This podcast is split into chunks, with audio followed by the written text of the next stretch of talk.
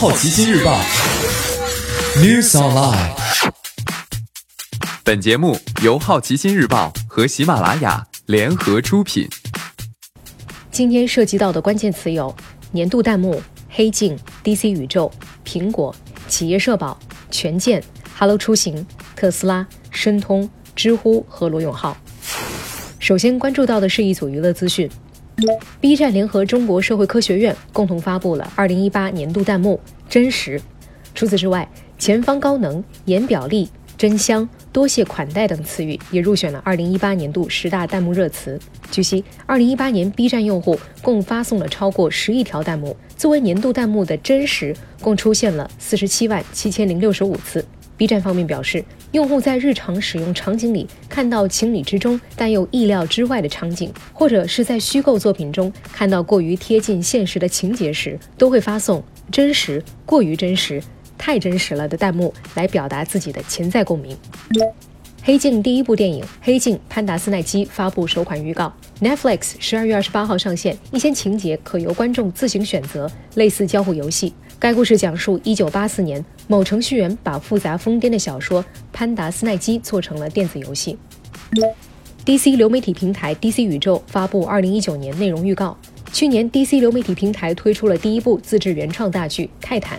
接下来的二零一九年将陆续上线五部原创剧集：《哈利奎因》《烛星女》《末日巡逻舰》《沼泽怪物》和《少年正义联盟》第三季。接下来关注到的是大公司头条：苹果开通安卓手机以旧换新服务。苹果在此次 Give Back 回馈计划中折旧抵扣换购新机的权益。平板电脑、电脑、手表依然只支持自家设备的折价换新，其他品牌设备为免费回收。天猫、苹果官方旗舰店也能够支持这项服务。电商平台下线权健产品。经过丁香医生发文质疑权健虚假宣传和传销，部分电商平台开始下架权健按摩鞋垫等离子磁卫生巾等商品。京东、苏宁、淘宝和天猫平台上无法再找到权健商品，拼多多也屏蔽了权健产品的露出。另外，天津市成立联合调查组进驻权健集团展开调查。哈罗出行在准备顺风车业务，车主已经开始招募，但产品还未上线。至此，哈罗出行已经拥有共享单车、共享助力车、网约出租车、专车、顺风车、共享汽车等业务。哈罗出行一直在融资中，他表示已经在今年七八月完成新一轮融资，由春华资本和蚂蚁金服领投，融资规模为数十亿人民币，估值不低于二十五亿元。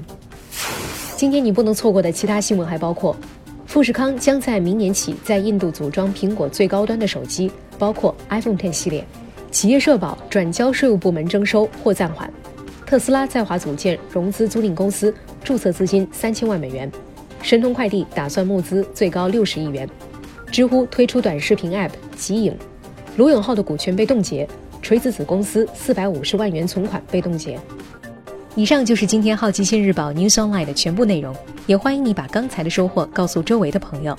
好奇心日报 App 高颜值新闻媒体，让好奇驱动你的世界。我是 Maddy，下次见。